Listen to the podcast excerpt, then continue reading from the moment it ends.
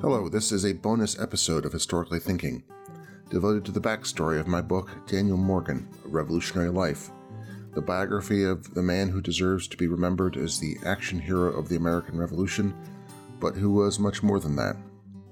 A homeless boy who didn't know his age when he arrived in Virginia, by the time he died, Daniel Morgan was a decorated brigadier general, a retired congressman, and the owner of tens of thousands of acres of land. His rise to national fame began when he organized a company of riflemen in Winchester, Virginia, and marched them north with amazing speed to Boston in June and July of 1775. Those rifles are why, in this conversation, I'm talking to Richard Sullivan, master gunsmith at Colonial Williamsburg, the 301 acre open air museum devoted to interpreting the era of the American Revolution in Williamsburg, Virginia. There, in the gunsmith's shop, every day, Richard Sullivan explains to visitors how rifles were constructed in colonial Virginia and just about everything they want to know about them. In the next hour, you'll hear him do the same for me. Historically Thinking features conversations because I believe that a good conversation is probably the best way of thinking through things. Lectures and monologues presuppose that there is already a truth that has been arrived at and which is now being revealed to the listener. Interviews often consist of the interviewer herding the interviewee towards a desired outcome. In all these conversations, I try instead to think th- things through with a fellow historian. In this series of bonus episodes, you'll hear me thinking through things about Daniel Morgan. In a way, I am podcasting the book, or podcasting what went into the book. I hope you'll find these discussions as illuminating as I did. You can buy Daniel Morgan on IndieBound, Barnes & Noble, or Amazon. For autograph copies, go to historicallythinking.org, click on Daniel Morgan in the banner, and find out about the fine local bookstores in Winchester, Virginia, Charlottesville, Virginia, and Spartanburg, South Carolina that carry autographed copies.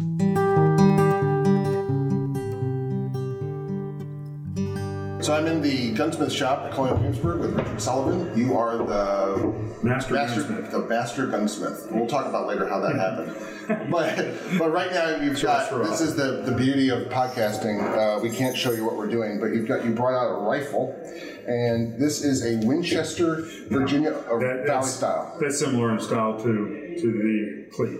Okay. So uh, east of Blue Ridge, Virginia, uh, similar in style to uh, to a rifle that survives by uh, Frederick Cleat, uh, who worked in Culpeper County, Stevensburg.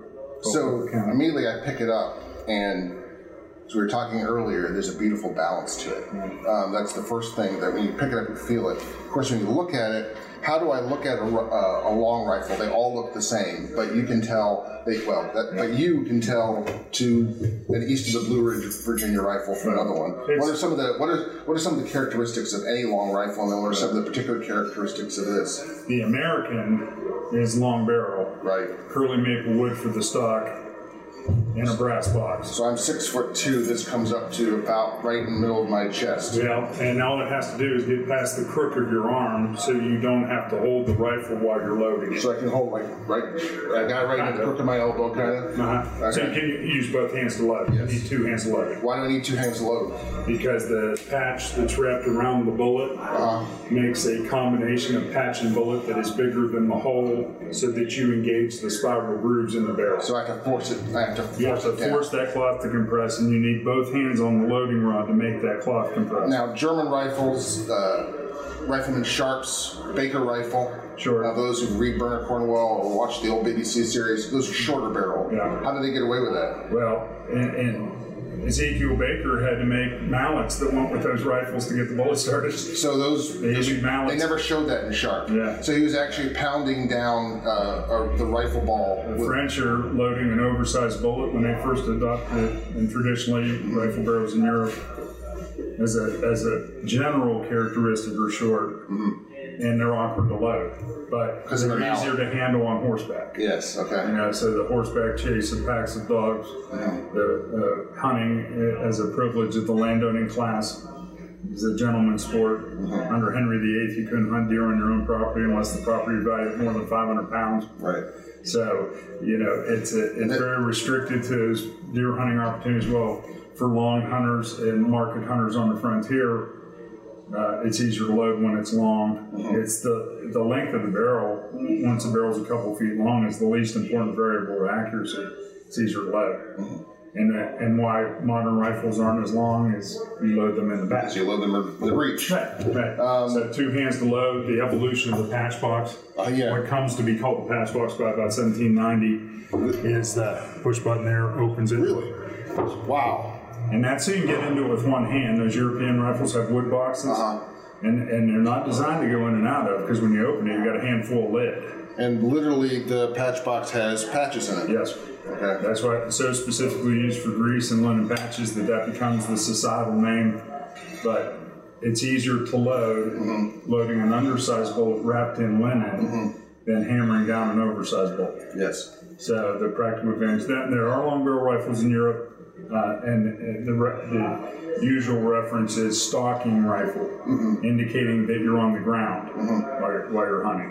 So, I think it's Joe Kindig, the great Yeah. collector, Yeah. who says that, and man, I'm holding this thing and I know it, that there are three, at least three different crafts to be a great American gunsmith. A lot more than that. More than that, so you're a brass smith, Well, You're- I mean, you're a- brass founder, brass founder, you're a wood gun a, stalker, gun, a wood carver, right? and then you have Smith. a smith, a forged thing. It's, Mm-hmm. Right. it's a fusion of, of and, and, and the great rifles are a fusion of the best of all those Right. crafts. and uh, that and there's that and in spite of the lack of division of labor that produced that it's one of the first american products recognized for its quality in europe yeah, and, it- and it's george hanger that said that never in my life have i seen better rifles or men who shot better George Hanger, just for the little note, was a crazy, rackety, basically one of the great 18th century characters. eccentrics eccentrics, uh, drunk rake uh, who got, I think, had left the Guards regiment because he was too much for even them and went to Germany and became a, a rifleman. With, he's a he's a uh,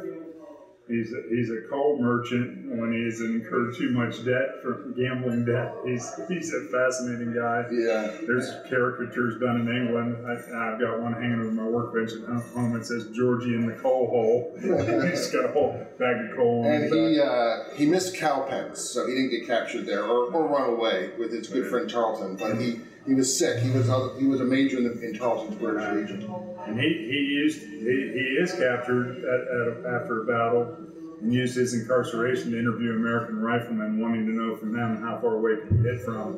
And And so, they're all certain of splitting his head at 200 yards. right. He wanted to know if he could be at 400, and they'd say yes or come very near by him at the top. So Comedy that- dropping a man-sized target by him at the top of his head. Uh-huh, right. Now, a ball's you know, ball out of a rifle is going half as fast twice. Now, what are, I mean, explain what you're, at 400 yards, what are you shooting at when you Well, you're shooting at the top of his head, Yes. of a man-sized target. But you can make out the shape of a man at 400 yards. There is, of course, no scope. It's a, right. There it's is there there is a a foresight and a hindsight. right. You got a post, little post there, um, just uh, the It's a very fine notch, very fine notch. and Very uh, hard, but it's very hard to make out the foresight compared to Yeah. a modern sight. you know, if you aim it at something dark, that might help. Yeah, 'Cause that- I got- it's a I got light material, so it shows bright in the woods, Good. and uh, that bright in the woods is low light levels, Mhm. canopy of an old growth forest, deer Uh-huh. hunting. Okay. You need to, in, in, I don't know, deer are probably active in the 18th century all through the day, but modern hunting, they're most active early in the morning, late in the afternoon, and the light levels are Well, low. yeah. You know, so it's usually light. material. That might be the only silver on a rifle Is, is the is the foresight. foresight. That one happens to be long. So what we got the patch box. Where do they make the locks? They had the ability to, because you couldn't do repair work unless you make a whole parts of the rifle. Okay. And then the, the, this rifle I showed you earlier has a locally made gun lock on it, American made uh, from, from what will become Rockbridge County at the time that it was made. It was Augusta, uh, but local made gun lock is probably a question of availability. It's not not available when you need it, but that's locally made. Really. Yes, And so that and that's and that John Walker that had 29 pounds weight of lock making tools. yeah. And I don't Rockridge County. know, yeah, it- it- and this rifle was signed Alexander Walker. Huh. So he may be supplying himself and other family members with locally made locks because he's got forging dies Huh. to produce those locks. So that's like your little clockmaker. Then you're that's another yet another kind of yeah. art. Yeah, and it's not as precise Not, as not that, as precise, but, no, but, but, you but can it's a- flatter yourself. It's- yeah, but I mean, in, in England, a gun is the work of 21 separate trades yeah. No, by explain, 1750. before we start, 71, se- you said 71 separate trades? 21. 21. Okay. 21 dozens of people practicing dozens of specialties Uh-huh. and there's a court case in england in 1747 where a man and according to court record claimed to be a gun maker but not in the traditional sense because a gun maker is a contractor in england so he has a contract with workshops to supply him with parts that's what the term gun maker means in england gunsmith means you can do it all. So that court record said that he's not a gun maker in the traditional sense. Vis-a-vis, he claims he can practice all 21 separate trades. And the London Company of Gun Makers sues him in the interest of consumer protection Uh-huh. because they're saying there's no way he could practice 21 separate trades and make a gun that's safe for anybody to buy. Uh, And the court let him make a gun. They proofed the barrel at a London proofing house.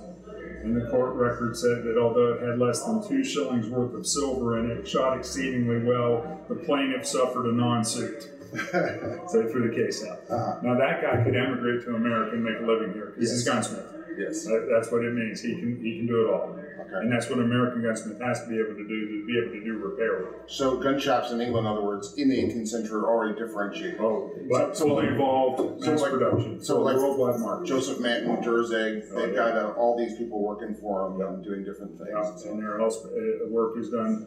And that's why, you know, as far as I'm concerned, English work isn't as interesting Yeah. to study because it's production work. The same hand engraved dozens of guns that day. Yeah. The same hand that uh, welded two dozen barrels a day. Five man teams welding barrels. All they do is weld tubes. Never touch another part of the gun Yeah. lock filers, stick makers, making wooden ramrods for guns, uh, you know, stocking, carving, engraving, all done by specialists. Breech pin forger is a separate trade in England. Wow. It's, it's that I guess specialized. you are uh, a, a breech pin would be a very small, No, it's the threaded screw that goes in the back of the barrel. Okay. About three quarters of an inch screw, And that's all six they do? full threads, and that's all they do is forge it. Someone else files it, someone else threads it, really. someone else fits it. really, Oh, yeah, it's it's that's why uh, uh, it's like right out of Wealth of Nations. Adam Smith would love Oh it. yeah, You know, oh it's yeah. like And such- that's why he didn't pick gun making. yeah, He picks the straight pin because Yeah. it take two volumes to describe it. yes, it would. You know, you know, so you know, he picks a straight pin, something that you know that lots of lots of people employed in the process are are producing uh, those parts. The forty-eight thousand pins a day. yeah. He talks about the you know, division of labor is, is fully evolved. The, this phase, though, of the Industrial Revolution is lot, lots of people with highly specialized skill phase. Yes. And the United States skips that Yes. straight to the mechanization phase. Right. And that's because the, the population centers don't come near Yeah. it. Lo- London has in 1770.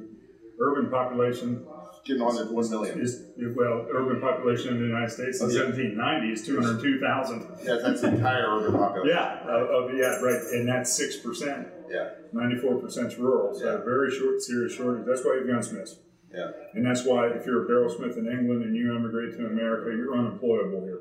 Yeah. You're never going to feed yourself, let alone anybody else. You have to do something else. You have to diversify quickly, and, and some American work shows that. You know, that may have become you know when it came from Europe and or maybe you know backcountry areas of Europe, they're from the metalworking aspect and having to apply themselves to wood. Yeah. You know, and so the work exhibits that you know some awkwardness as far as the carving and One way- carving approach. One last thing before we talk uh, about where how this happened because it didn't just it didn't just happen overnight. Right. Um, the barrel. Uh, I think it's just fat. You were ta- telling me about it before I started recording. and I think it's just fascinating. You people don't realize this. I think that that gunsmiths made their own barrels. Yeah. And how do how do you do that? They take a flat bar and weld it into a tube. And you and tur- you weld into a tube, and then you turn Yeah. into this beautiful octagonal Yeah. And all that's hammer. all So the hammer. taper and flare is hammered in. Uh, the smoother you hammer the barrel, the uh, less filing you have to do. And I don't know how many barrels I've taken out of uh, original stocks and the bottom three flats weren't filed. That's what they call being workmanlike. Uh-huh. You know, so if you So- don't file the bottom of the barrel, it takes less time to make a barrel. Yes. And, and an American shop's inherently inefficient because as you change tools, change operations, change materials, Right. become increasingly inefficient. Adam Smith That's says they, exactly what Adam Smith just saying. Adam Smith uh, says they saunter from task to task Yes. in backcountry areas of Europe, and that's one of the well, there's be a lot of sauntering in an American shop. But Yeah. You get paid by the piece. There's an urgency at getting things done quickly, but we've never seen a document that says how many man hours it took an American shop to make a rifle. You know, Yeah. because you know the speed of your guys. You're not paying for labor. You're paying. You're, pay, you're pay, paying higher American labor rates for a rifle, but the materials are the most expensive part. Oh, So oh, it's a combination of more expensive, uh, more materials cost in a rifle because there's more brass, there's more iron in the barrel, with a thicker barrel, yeah. um, What's one of the things? fancier wood. Parenthetically, every time I, you know, I'll- I'll listen to a conversation between a Williamsburg tradesman and a visitor, the hardest thing to get across is how cheap labor is in the Oh 18th yeah, century. oh yeah, That's, that's it. that's really And hard it's for us to two thirds realize. cheaper in England, It's, yeah, and, and a, and a gun imported from England, including markup, middlemen, and shipping costs, is a fraction of the price of a rifle made here. yes. So the barrel, you've got, you, you hammer it out, now you've got yourself an octagonal tube. Seamless tubes, Seamless tube, but it's not, you gotta roll it, you gotta, it is hollow, it is hollow. You've, it's you've got a how, pile of holes. you put it, you, how do you do that? You, We, we hammer against the tip end of a tapered steel rod at the section being welded. Mhm, We start welding a barrel in the middle mhm. and go toward one end. The mandrel only has to be half the length of the barrel because with each heat, more of it sticks out the end. And it's tapered, you showed me how it's tapered at the, Yeah. You start in the middle and go toward the breech in the morning, mhm. and you're moving less metal in the, in the thinnest section between the sights in the afternoon when you're welding a And barrel. that accounts for this just miraculous, beautiful balance. Balance, that's right? Mm-hmm. really- Weight over your forehand steadies aim. Mhm. And a lot of people, you know, there's lot, lots of surviving rifles from the backwoods that are quite a bit heavier than this. But the long term durability of that barrel i- is not sustainable because it's not thick enough. Okay, so, So, freshening a barrel, uh, William Clark has the gunsmith Shields put saws to his small rifle mhm, and it shot like it was new. mhm, We owe much to the ingenuity of this man. So he saw the grooves deeper mhm. because of wear or corrosion. Well, if the barrel's thick enough, there's no there's no effect. If if, if anything, you restored the original accuracy. If it's not thick enough and you saw the grooves deeper, the barrel starts to whip. metallurgy being what it is. it's- Well, it, it, it's not that it's dangerous to shoot because No. the thinnest sections in between the sights, but the barrel starts to move as the bullet passes through. Okay, That's why thickness has much more to do with accuracy than how long it is. Re- repeat that, please. Rigidity. Rigidity has much more to do with accuracy than, Then, then so it's a misconception that long rifles are long because for accuracy, No. but no. no, it's these are light. It's for easier but to, it's associated with accuracy because American rifle because American uh, riflemen are accurate. well because of how Yeah, different rifle using culture. yeah, You know the the uh, John Harrow diary talks about the shooting match. yeah. You know for uh, probably the We want to get, Shepherdstown we want to Company. get back to that because of course there are a lot of myths about that and, Yeah. and, and whatnot. But um, so then you you've got your hollow tube and then you ream it smooth. ream it smooth Right. and then finally you put in the Right, lands. right, Well, we leave the lands and cut the grooves. Cut the lead lands and cut the grooves. Lands are in between the You know, grooves. and they never say lands and grooves in the backwoods. They say lands and furrows. Oh yeah, of course they would. Yeah, wouldn't the they? furrows are, uh, In between formal land. documents say lands and grooves, and in, in the backwoods, they say lands and furrows. What, what's the? Uh, there is no standard caliber, of course. No, it's up to you. This is this is a craftsman thing. Is it up to the It's up to the customer. up to the customer? Because everything is beautifully bespoke with a rifle, right? I mean, Yeah, Well, rifle- that's the appeal. That's the appeal because it's for it's for your height. It's for how it fits under your arm, Length, but, uh, weight, weight, yeah, so if you wanna. caliber. Well, a a twelve pound rifle, like the John Sheets rifle, is very nearly twelve pounds. Uh-huh. Well, that has an eight pound barrel. Well, that's what that rifle weighs. So the barrel on that rifle on display at the art museum is the same weight as this whole rifle, Uh-huh. and that, and it's consumer preference. And I think you've told me that the heavier, of course, the better for recoil. the- well, it slows the speed of recoil, but then the long-term durability Is, is sustainable because you, you can saw the grooves deeper uh, periodically over generations of use Yeah. and not have the barrel whip. Okay. They knew about whip then. The essay on shooting talks about them taking a shotgun barrel out of a stock, mounting it on a heavy wood beam, wrapping a steel wire around Huh. the finished part of the barrel, loaded with a powder charge and a bullet. And when they fired it, the wire unwound. Hmm. It was wrapped around the outside of the finished part of the barrel because the barrel moved so much as the bullet was passing through, and that's whip. Mhm. They wouldn't have said whip in the backwoods either. Whip- They'd say she plays her bullets. So, um, where did it come from? Uh, backwoodsman, no doubt. I mean, did The evolution of the long rifle is, is, is most closely associated with marketing. yeah. So, of course, backwoods at that time in Lancaster, Pennsylvania. When it Well, was- that's the busiest, well, the largest inland town on the Great Wagon Road. yeah, The second biggest inland town is Winchester. yeah, So it's the first reference to long rifle yeah. is the Valley of Virginia. Mhm. Augusta, Augusta County, first reference, man disappeared in 1745. They, they declared him dead in 1753, and in his inventory he had a long rifle. Hmm. And that's the first documented reference to long rifle was the, the, the German tradition is short barrel rifles. And, and, and gunsmiths aren't going to change unless made to by their consumer base. So, So the so rifle it's comes- along the Great Wagon Road. It's, uh, it's due to consumer demand. I And- there's no doubt that that is is why because that's that's why you have a distinctive form, and that's why it's recognizable as American. That's why Hanger could recognize it as American Mhm. because it looks American. So the uh, it gets longer. Uh, what else? Curly, Jim? curly maple wood. What's and- what was it in Europe? Well, uh, the best quality guns, th- there's a German account from 1771, Sprengel, that says if you're using white or inferior wood, Uh, you've got to stain it dark with Hawker 40s. okay. Well, there's more cleanup work if, if you're using nitric acid as a stain and heating it to cause the iron that's now in the fibers of the wood to rust. So you're staining a gun stock with aquafortis. Is that to make it look like walnut or? Well, it's to make it a, a deep reddish brown, you know, a pleasing color, but it looks better on, on curly maple wood. There's different grain density Okay. in the stripes.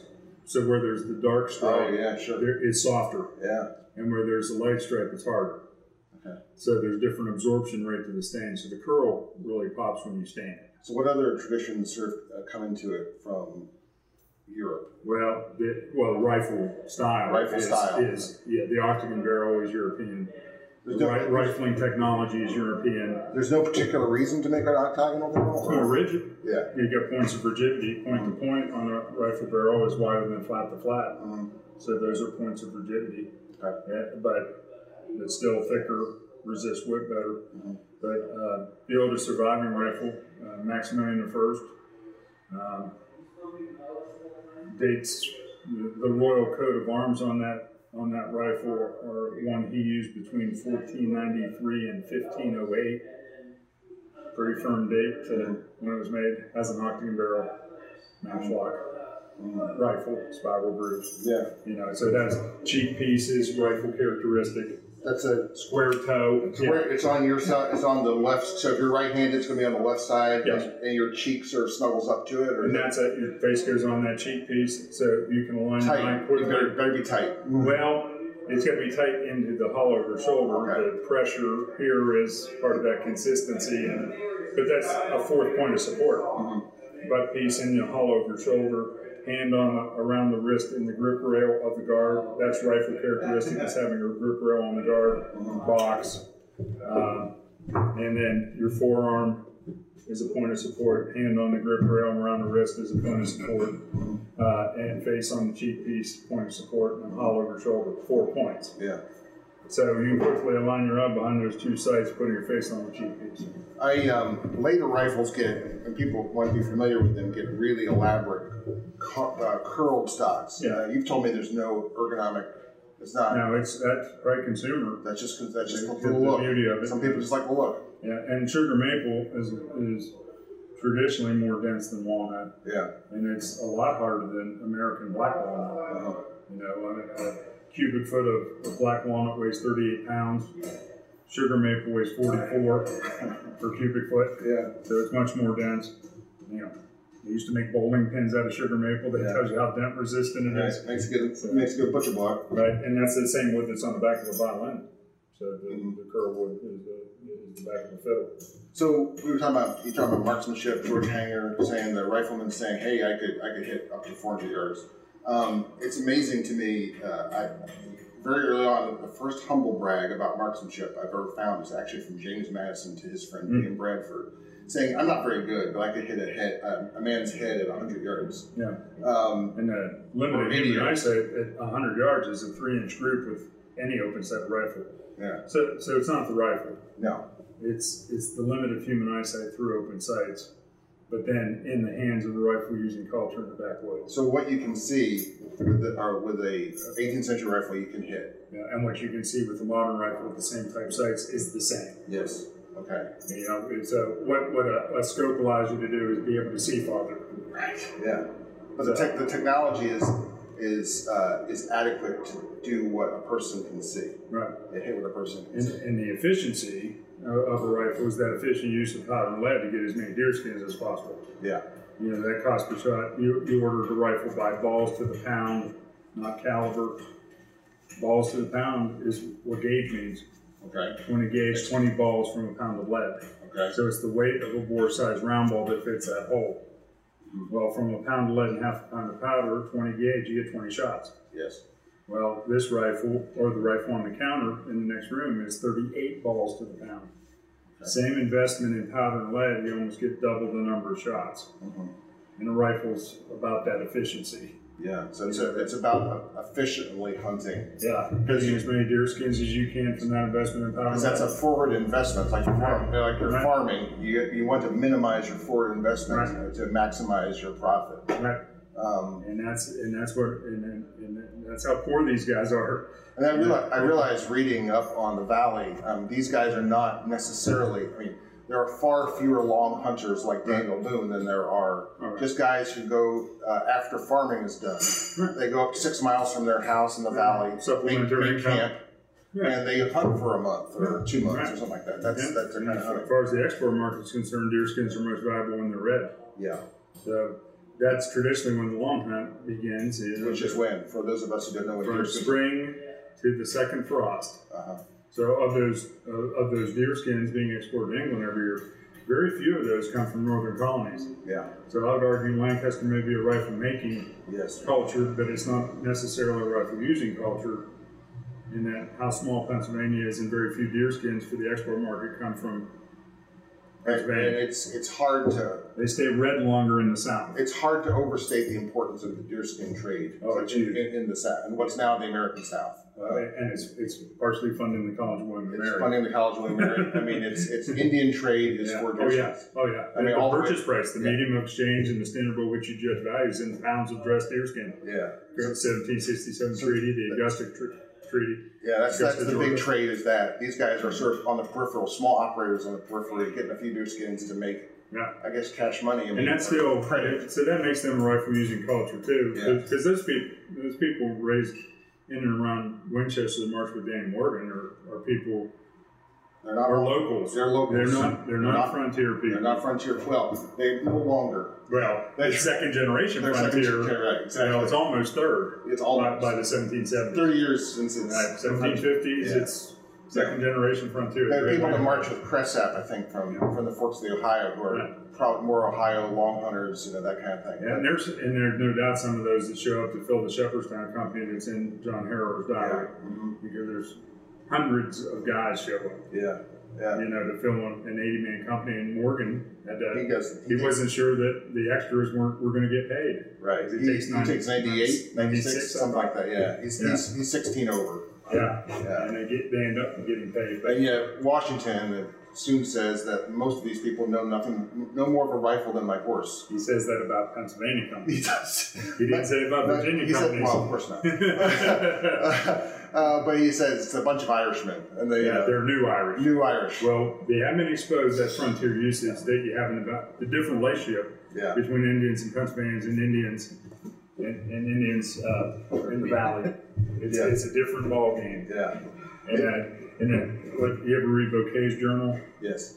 Henry Henry Bouquet commanded the Royal Americans, the The whatever mercenary, the Yeah. Swiss mercenary. Swiss mercenary, And it- brilliant soldier. And he says that uh, I'm so much disgusted with the backwardness of the frontier people here, talking about them being in Western Pennsylvania, uh, to helping us on, on revenge on the Indians who murder them daily with impunity, that I hope to never again risk my reputation or life for their sake. Wow, Uh, you got that memorized. But he, I, it took me a while. uh-huh. But, but he, he gets riflemen from Augusta County who, who volunteer without pay. Yes. Augusta County, Virginia, and he's relying very heavily on the Virginians.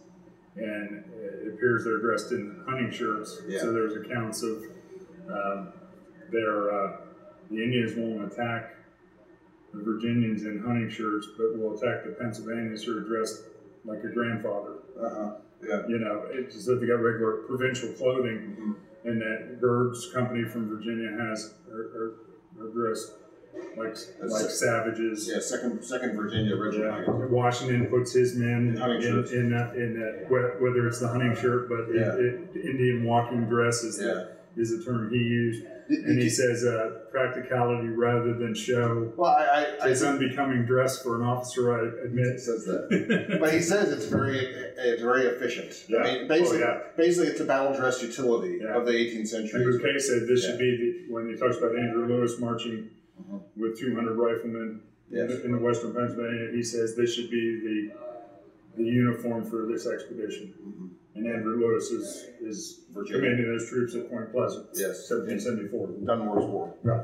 Um, what are you, what are when when people come in the shop? I'm, rather than asking you what the sort of what what's the biggest misconception? What do you wish people actually knew right before they came in? We've gone through most of it. Well, we, yeah, uh, they're astonished that, you know, the first thing they do when they pick up the rifle is they pick it up and say how heavy it is. Yeah. Well, it, it, it's, the rifle on the counter in the next room is a pound lighter than an M1 Garand used in World War II. Yeah. Which is not as and that's not a beautifully balanced gun. No, Uh, but, speaking it, but from- it's made for durability. It sure as hell And is. it shoots a bullet a lot faster than these do. Yes, it does. Thousand feet per second faster, so even, What's the oh, what's feet per second? What is it? well, it depends on the weight. and yeah, weight of the weight, bullet. weight and And- charge. and- well, and the charge is pretty mathematical. It's almost always half the bullet weight. Half the bullet weight. Okay. So half the bullet weight, that's weighed by twice as much lead as You gunpowder. don't want to overcharge. Mm-hmm. Well, it's already been tested with Yeah. four times that Yeah. Okay. when we proof Is tested. that what you it. proof tested? Yeah. What four times that? Four times a normal charge, it's double the maximum charge with a bullet the same weight. That's English proof. Huh. Uh, powder charge equal to the bullet weight. And, a- and a- so 250 grain bullet, 250 grains of powder, 250 grain bullet. In England, they fired it once. So I can see the mythology of We do it twice. people bursting their guns. Is, Well, is is their error. yes. That's what causes barrels to fail. Yeah. The- If it was proof tested, it, as long as the bullet's on top of the powder charge, Yeah. there's no problem. It's the bullet that's not on top of the powder charge that's the Ah, okay. problem. Okay. Yeah. The Lewis and Clark expedition in the journals, they say that uh, two of the guys that you know, were- those are all good woodsmen, Yeah. and they burst the muzzles of two guns. Well, something stuck in the end of it. Mhm. You know, the trip and fall and the muzzle of the gun There's that something. So, yeah. Yeah, it's mud, Mud, mud or snow, or yeah. or didn't push the bullet down. That would have the same effect. Yeah. If you left the bullet at the muzzle, And look. I look. If you left the bullet in the muzzle. yeah, with a patch around it, that's that's enough of an obstruction to cause it to fail. And shields, cut them off with a hacksaw, trading Indians because the rest of the barrel was fine. But I've seen an original rifle, and it prob- you know its provenance is Kentucky, but it's got a one-inch crack on the on the side flat, Mhm. uh, just above the forestock, and it's a, a one-inch crack, and you can see where the bulge is. That's where the ball was. The last time it was fired safely, you know. But that that wasn't a catastrophic failure; it just cracked. Yeah. Because all of a sudden, that rapidly expanding hot gas had to stop. So people think their rifles, these rifles, are heavy because they haven't picked up any. That's- Well, and they and, and it's long, it's long. and right? it's big. and it's old timey. It's old-timey. you know, and, and they think it. I think there are almost more myths about muskets now. I, I think people don't understand, you know, what the point of a musket is. Yeah, musket's about speed. Yeah, it's about it's a It's rapid, about rapid speed fire fighting, right? and effective combat distance. And it's Um, accurate enough. it's you know, and 100 yards is not. Well, that's a, that's a man-sized target, but rarely is the target one man. Yeah, exactly. Yeah. You're He right. was indeed unlucky if hit by a musket ball at 150 yards, given he was deliberately aimed at. That's a hanger quote. Right, it's a hanger quote. Well, Hang- Hanger talks about shooting a musket mounted to a wood beam uh, at a beach at low tide in England to see where the bullet hit in the sand. Mhm. And at 900 yards, it hit 100 yards to the right. Well, you don't shoot it. Not yeah, and that bullet spin at 900 yards. It It's is. going to bounce off. And there's all counts during the French and Indian War, bullets bouncing off. sure.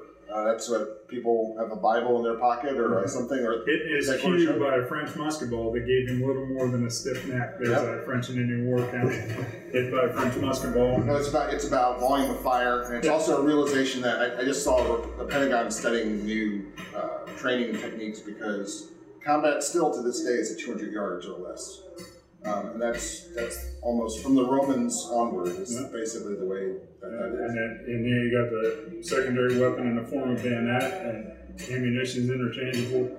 Those muskets are made to very strict standards, so parts can be made to fit in the field. Mhm. Yeah. Like hand filing, armors traveling with the army can make those repairs. And in that the must have field. been, uh, I, I reading in between the lines in some of Morgan's letters in Washington's instructions regarding rifles, especially the spring of 77, 78, 77. So, well, that's Uh, when he's- That's when they're before. forming the provisional rifle corps and they're trying to get rifles from everywhere. It's a real pain to deal with damaged rifles Yeah. uh, without having a, a train of gunsmiths. I think. Because, yeah, because that's because you got to make a part. You can't take, uh, you know, you can't take a part out of a die Yeah. and make it fit. So Yeah. the die is producing a standardized part. I- I would love to know, uh, I would pay good money to find out, well, maybe not that good, to see if Morgan actually had a gunsmith with his the rifle corps. Yeah, I know. It'd be, it'd be really interesting. You'd almost, it's like having a farrier or a veterinarian along with a cavalry unit. It's almost, you, sh- you, you really should have one. Um, But but it- those troops are, you know, we don't have I- to pay they're records. they're yeah they're they're traveling light, moving fast, and you know that's why I I would be. I think they would just have extra rifles in store and just swap it out. Well, I mean, and, and, But and the other people would get too sick and they would Yeah. be sent back. Yeah. That's what John Henry uh, on, J.J. on- Henry, on yeah, the talks main about that. expedition, Yeah. you see the, the traces of that. I think that's where, where it's likely to Yeah. happen. yeah, and Um, that's a and that's a Apparently, 8th Virginia had a had was only rifles when it went south and, uh, to Charleston. John Peter Gabriel Muhlenberg's regiment from what's modern Woodstock, and a lot of those uh, he got rid of them, and a lot of those must have been circulated around to uh, soldiers and. And that, and that, and that, what the state of Virginia between seventy-five and seventy-six bought. Two thousand, what was it? Three, a little over three thousand muskets and two thousand ninety-eight rifles. You know, from any place they could get them, Mhm. you know, and that, and that- and that.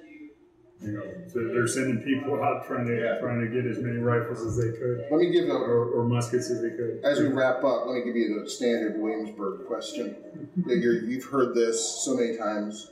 What does this cost in today's money? Well, today's money is obsolete labor at 21st century labor. Yeah, so, prices. so there is it's impossible. So let's go. What did it cost in 1775 money? Well, typically, four pounds Virginia, between four and five pounds Virginia current money in Virginia. That's a pretty good deal. And That's- that's, and that's a couple of wheels for an ox cart, two saddles. that's uh, basically what you get paid for yeah. taking a wagon to and from Fredericksburg from Winchester. Yeah, then there's, there's all sorts of gunsmiths on those lists. Yeah. And I think I showed you some Yeah. of those documents. They On the got way. gunsmiths that are running these. Yeah. Yeah, you Just know. point of comparison, uh, Daniel Morgan ran up a 55 pound bill in nine months at a store. So that's kind of crazy. That is a good. Well, and the rifle you know, could pay for itself. Yes. In a very short amount of time in the market hunting How context. much did the deerskin go for? Well, it depend, if it's, Nathaniel, Big- big Nathaniel one. Boone told, told uh, Lyman Draper that hundred pounds of deerskin sold for forty dollars. So that gives you an average weight of a half-dressed deerskin at two and a half pounds for one Spanish dollar. So dollar and buck have become synonymous because of that. Yeah, a dollar a buck. Right. And that's, then- a, that's a nice silver dollar, too. Yeah, it's a Spanish mill dollar. It's a one ounce silver coin. Yeah. That you know that coin. So it's it's be- it's about it's between fifteen and sixteen Spanish dollars equals four pounds Virginia current money. Mhm.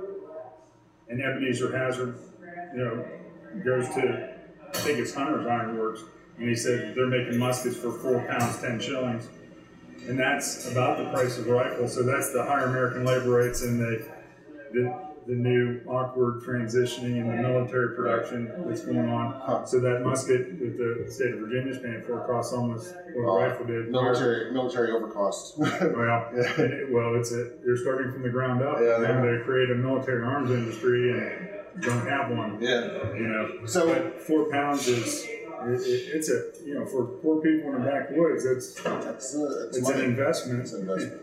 You know, and, and if you, you think, you know, their account by, uh, of Daniel Boone by his own account shot 15 deer in a day. Mhm. If those deer skins are the right weight in the right season, he has enough money for a rifle. Mhm. You know, then the two years that he spent in Kentucky, he doesn't sell one Yeah, because he brought by Shawnee twice. yeah. I take everything, you know, left him a cheap trading gun the first time, took his rifle, Uh-huh. left him patching for his moccasins because he took all his horses. So, you know, he got all that. You've got all that. Yeah, that- that's, that, Those yeah, are so market- there's a market- huge investment in, in the long hunt that doesn't, doesn't end up selling one deer skin. Yeah, that's and it's a different set of market hazards. It's a high risk, it's a high risk venture Yeah. for sure. so how did you get involved? How did you how, why how did you get to this gunsmith shop? Well, I wanted to learn how to make a gun with eighteenth century technology and this is the only place that This is does it. the place that does This is it. it. Richard, thank you very much. My pleasure. For more historical thinking, go to our Facebook page, where you can comment on today's program and suggest ideas for programs to come. Please subscribe to us on Apple iTunes. And if you like what you've heard, please, please leave a review so that others can find us. Our program's editor is John Rudat. I'm your host, Al Zambone. Talk to you next week.